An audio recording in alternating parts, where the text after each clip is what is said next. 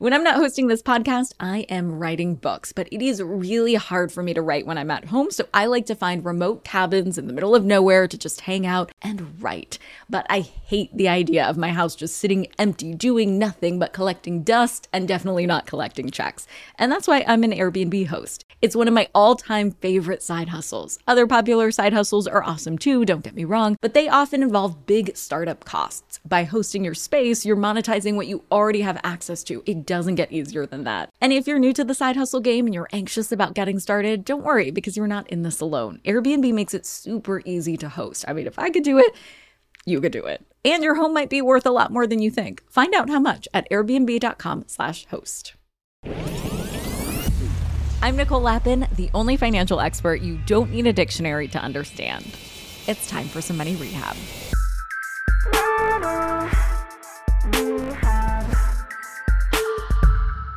If there's an issue you're super passionate about, one way to get involved is to donate money to the cause. In other words, putting your money where your mouth is. But if your spending plan doesn't really have room for donations, there are other ways, of course, you can make a difference. Today, I talk about how you can do just that with Levi Aron, a venture partner and investor who has given a lot of thought to this personally as he's thought through how he can make the biggest impact in supporting Israel. If you're trying to figure out how you can help with Israel or any other cause you care about, Levi has some advice for you. Levi Aron, welcome to Money Rehab. Thanks, Nicole. Good to be here. So, we had a meeting set up between a mutual friend of ours to talk about business. And in the meeting, we got on the subject of Israel because pretty much for both of us and for so many, that's the only thing anyone can think about. And then you told me about a list you had been working on. Can you tell our listeners about that list? Yeah, sure. So, as you mentioned, when all these horrific attacks started to become apparent on the 7th of October, initially, even before the global news networks were picking up on all the details and reporting what was happening, WhatsApp groups around the world started to sort of light up as communities and what was happening on the ground literally eyewitnesses and families on the ground were communicating through WhatsApp and social media, trying to get out the message what's actually happening.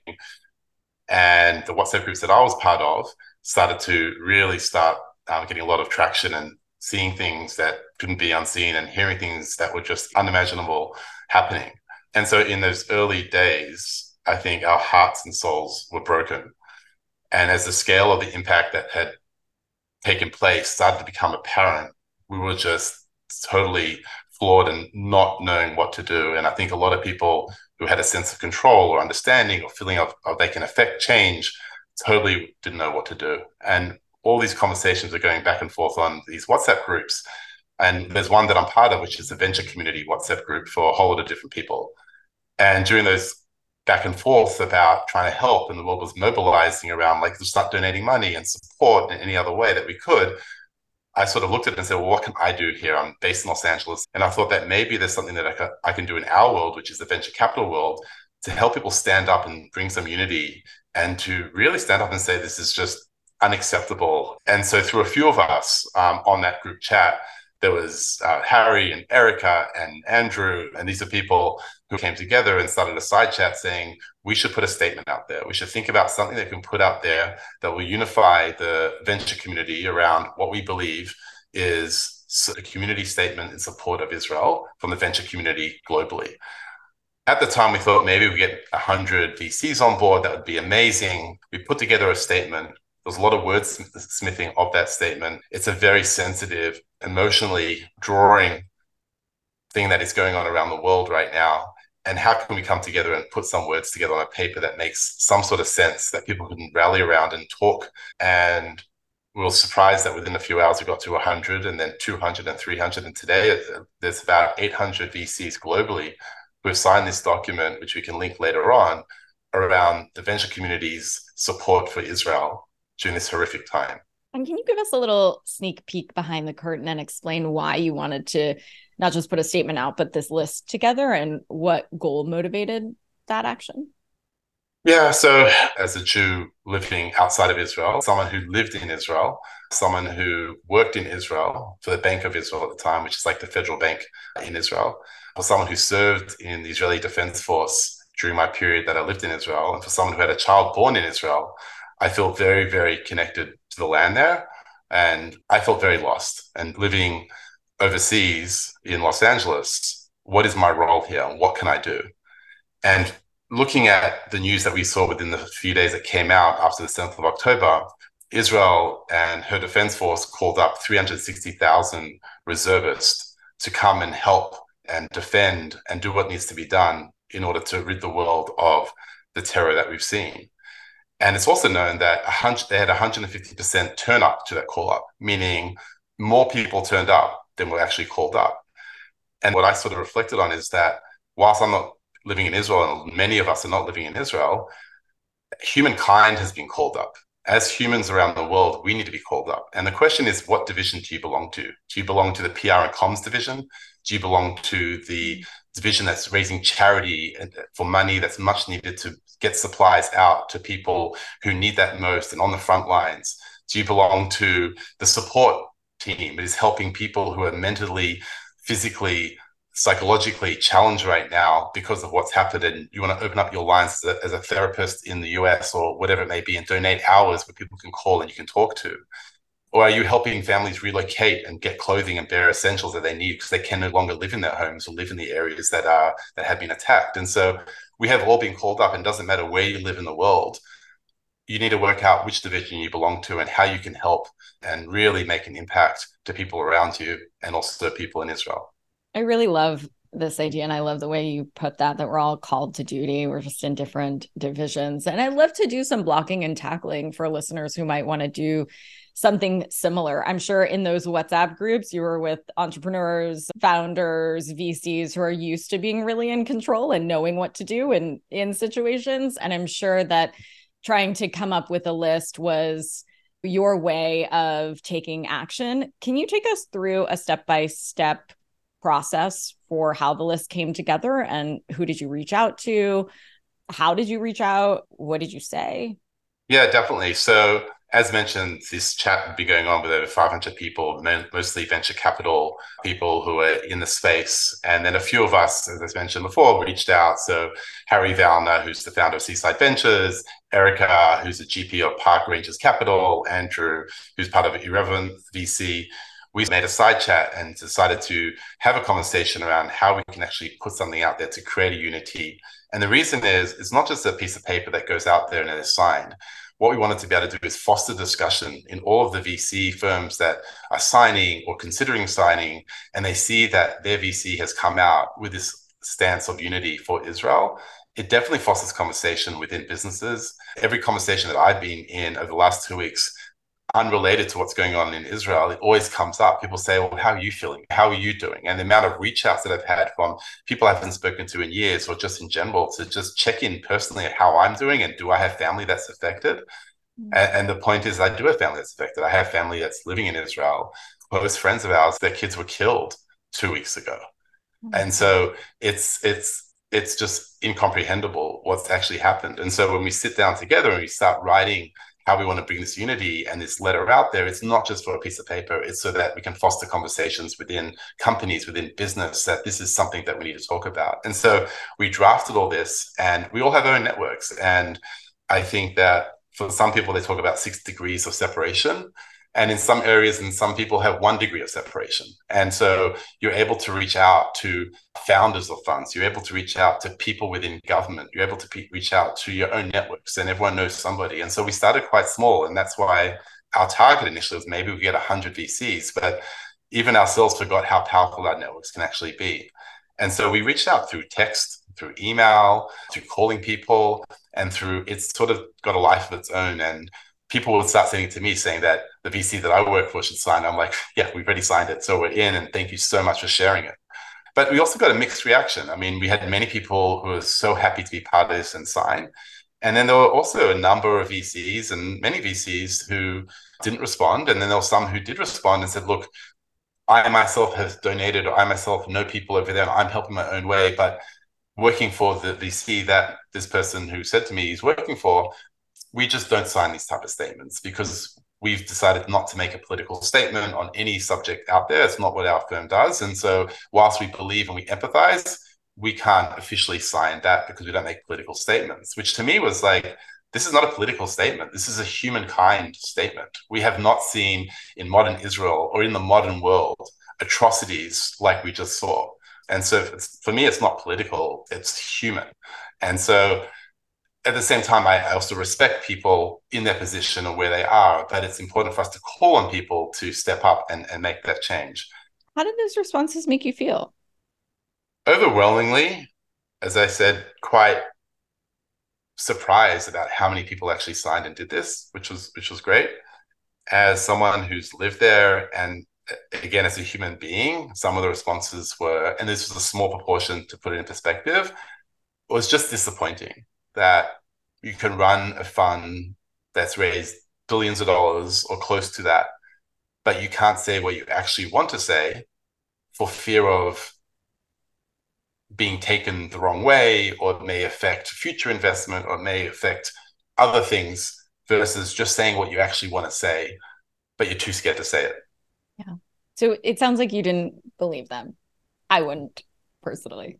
Look, I've been in in companies and startups and business for you know close to 25 years. And i've been on the pr side i've been on the government relations side i've been on many different areas. And i know how the pr machine works and i know how comms work. And i can understand from a company point of view especially if you don't have direct relationship with what's going on as in people that you physically know that are in that situation at an arm's distance you can be quite you know we don't comment on this. But i think there's a time and place for everything and this is very, very different to anything we've seen before. Yeah, I agree. And have you had any responses from entrepreneurs or founders looking to raise money?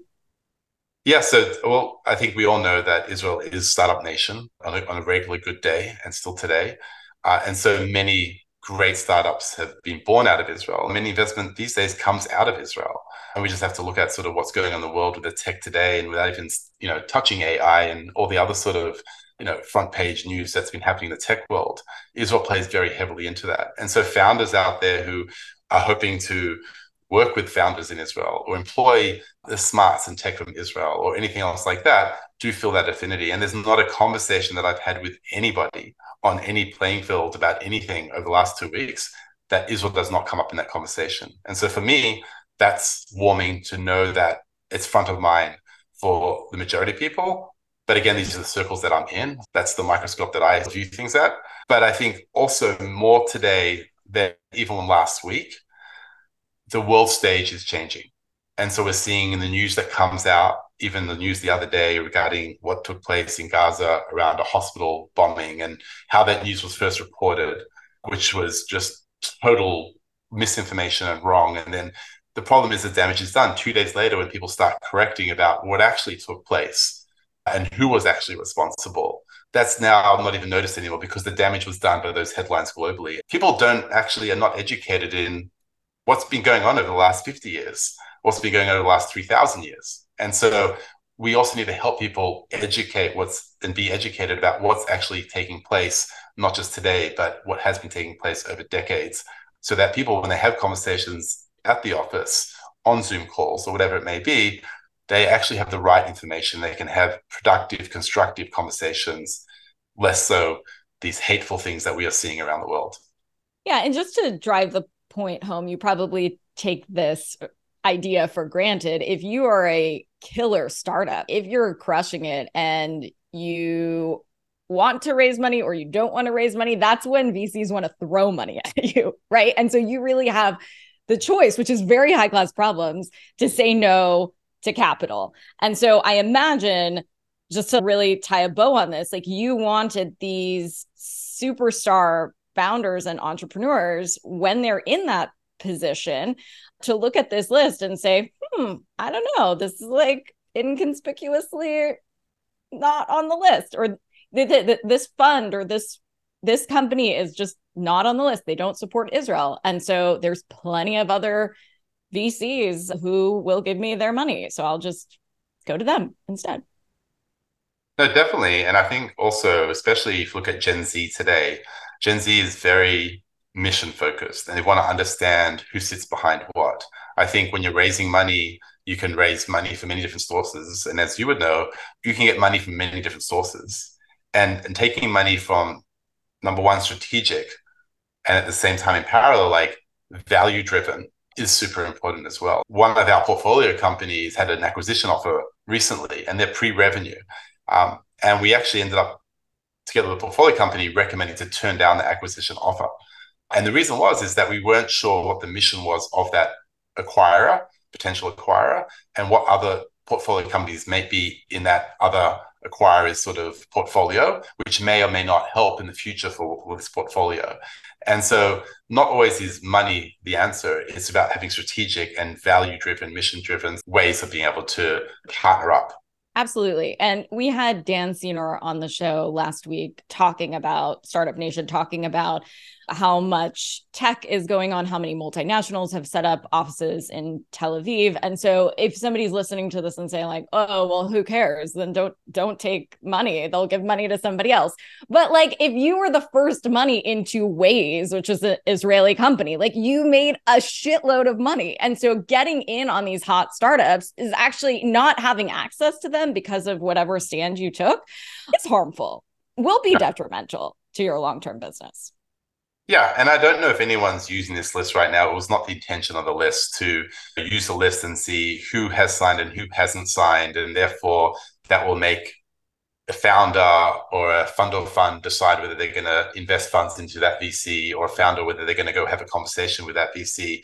The list wasn't intended to be divisive in that way, but it was more put out there to be this is a unity list and this is something where we want to show support as a VC community for Israel and so step up and be counted and don't just put your name down, which is great that you did, but foster conversations in the workplace. Talk about this at your all hands, recognize what's actually going on in the world and mention it and, and have those conversations. Because what we also know is that, again, on the social media and the PR front and comms front, there's things happening every day where in workplaces people are tweeting stuff or that people are putting out posts or whatever it may be around their own personal feelings and some of the posts that are coming out are horrible. And there's a lot of fake news out there as well. I mean, the other day there was a post around something that Uber had posted, but that was later on told to be false. There was something that Starbucks had posted, which was quite negative to Israel, but ended up was actually wasn't Starbucks that posted it was Starbucks Workers Union. So there was a lot of different things going on where people are being very quick on the button to push things out there, which they don't even understand the scale and the impact and how wrong these messages are. And so rather than putting out divisive messages, we want to put out messages of unity because Israel needs the support, humanity needs to support Israel of what they just went through. And I really love the point, Levi, that you make about all of us being called up here. What are some other examples that you've seen of people finding their own personal ways to serve? Yeah, so it's interesting. Hold onto your wallets. Money Rehab will be right back. Do you ever get FOMO, fear of missing out? Well, do you ever get FOMO-tupita, fear of missing out on the perfect hire? If so, I have the antidote. It's LinkedIn Jobs. LinkedIn Jobs helps you hire professionals you can't find anywhere else, even those who aren't actively searching for a new job but might be open to the perfect role. In any given month, over 70% of LinkedIn users don't visit other leading job sites, and that adds up to a serious squad of awesome candidates. LinkedIn has over a billion professionals on the platform, and these candidates are super qualified. So much so that 86% of small businesses get a qualified candidate within just 24 hours. I work with LinkedIn jobs for all of my dream team needs, so they're hooking up money rehabbers at linkedin.com slash MNN. Go there and you can post your job for free. That's linkedin.com slash MNN as in Money News Network to post your job for free. Terms and conditions apply. Money rehabbers, you have money hidden in your house. Yeah, just hiding there in plain sight. Okay, so I don't mean you have gold bars hidden somewhere in walls, treasure map style, but you do have a money making opportunity that you're just leaving on the table if you're not hosting on Airbnb. It's one of my all time favorite side hustles. By hosting your space, you are monetizing what you already own. It doesn't get easier than that. For me, hosting on Airbnb has always been a no brainer. When I first signed up, I remember thinking to myself, Self, you pay a lot of money for your house. It is time that house returned the favor. And to get real with you for a sec, I felt so much guilt before treating myself on vacation because traveling can be so expensive. But since hosting on Airbnb, I feel zero stress for treating myself to a much needed vacation because having Airbnb guests stay at my house when I'm traveling helps offset the cost of my travel. So it's such a win win. I mean, if I could do it, you could do it. And your home might be worth more than you think. Find out how much at airbnb.com/slash host. And now for some more money rehab. So I was just watching a, a, video around what's happening in Israel at the moment in terms of the relocation of all these families from down south because those areas are no not deemed to be safe even right now. And so all these families have relocated, and then there are also families who unfortunately have lost almost the entire family or their houses destroyed or whatever it may be in a situation that and so there's someone that that I know of who's created a sort of a resource center within Israel where they've taken over a whole building with four or five floors and just taking clothing, donation, toys, education. And they have over 3,000 volunteers who just rocked up at this place to say, how can I help? And they're being allocated shifts of where to go and who to see and what families to visit. That's in Israel.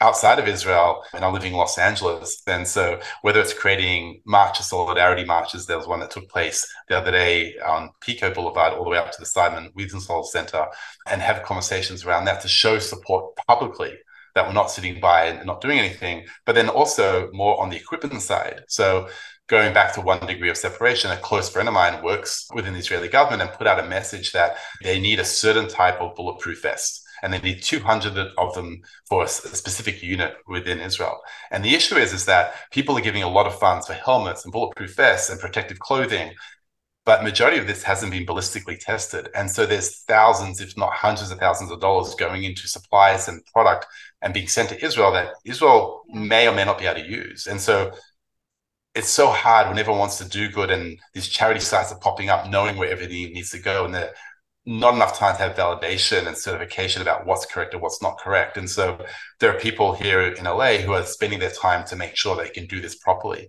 and send the right things. And so the call went out from my friend that i mentioned before. And so i was able to validate the sources of where this came from, the amount of funds that is needed to get this. And there's only a few factories in the world that make the certain type that they need, and how to secure those actual product and how to then get it from wherever it's coming from to its rightful destination.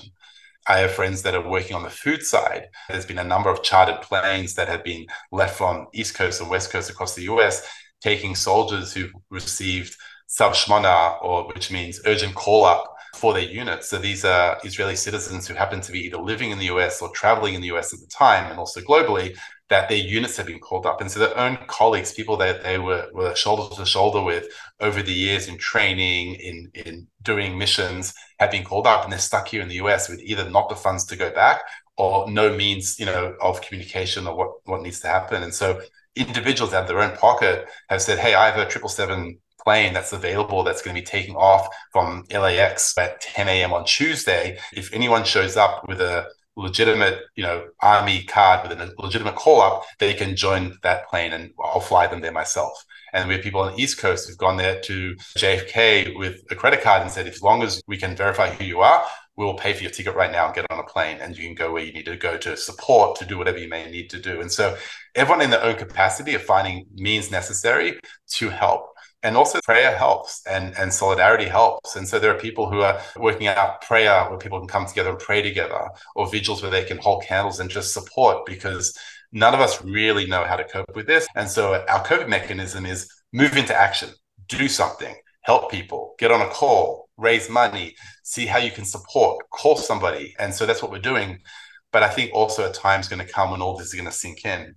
And we stop watching the horrific videos and people should stop watching those. They should watch the interviews of the survivors because what they hear from those survivors is super important.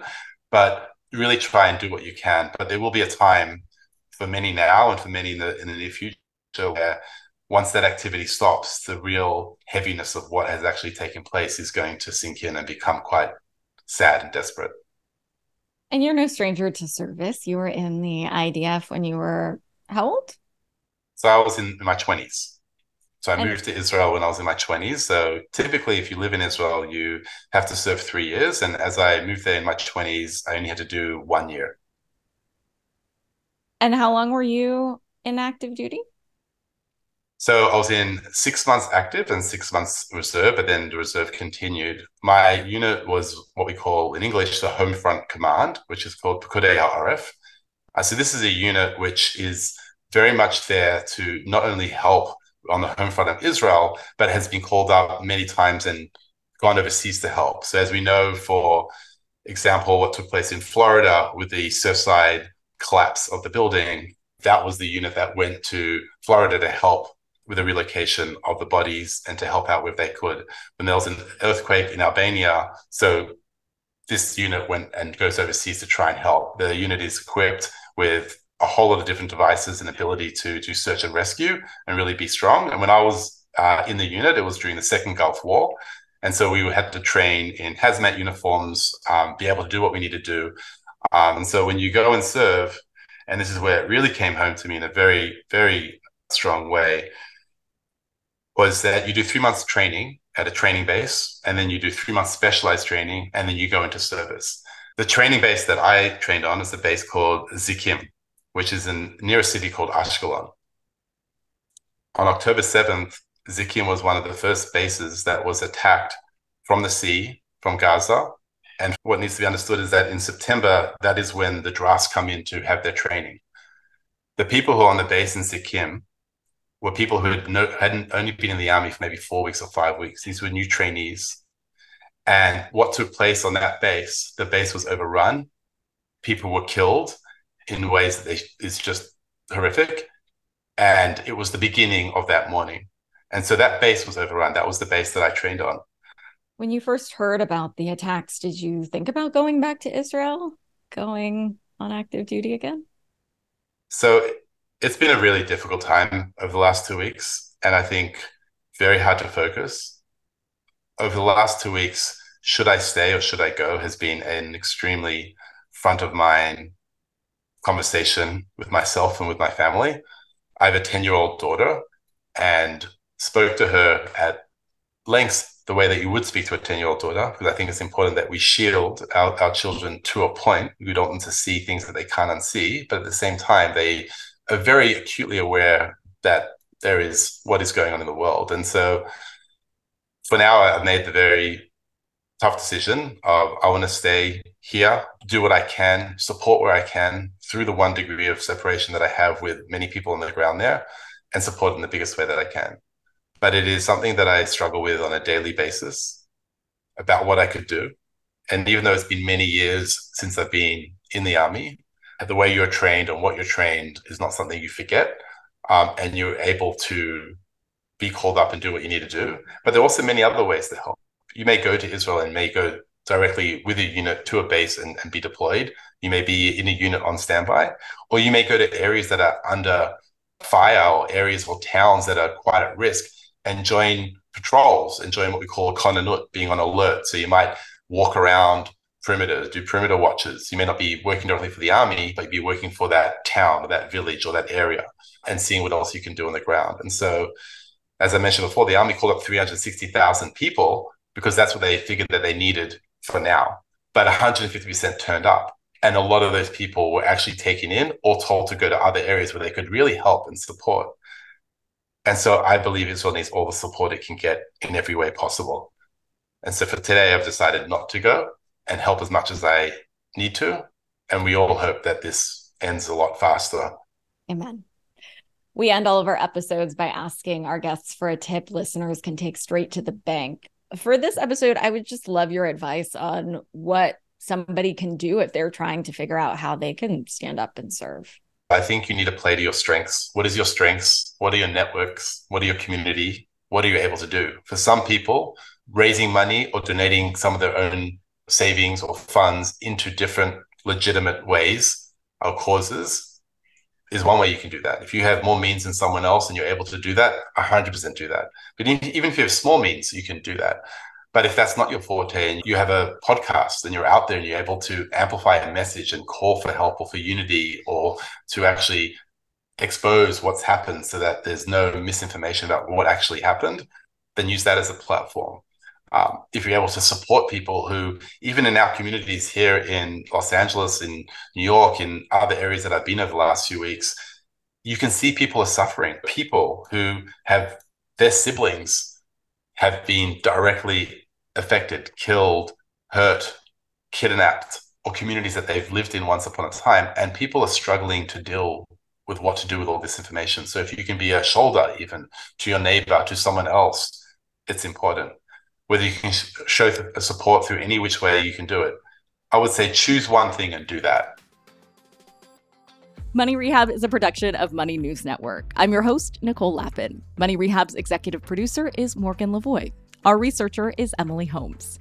Do you need some money rehab? And let's be honest, we all do. So email us your money questions, moneyrehab at moneynewsnetwork.com to potentially have your questions answered on the show or even have a one on one intervention with me.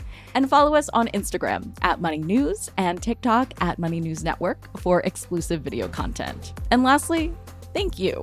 No, seriously, thank you. Thank you for listening and for investing in yourself, which is the most important investment you can make.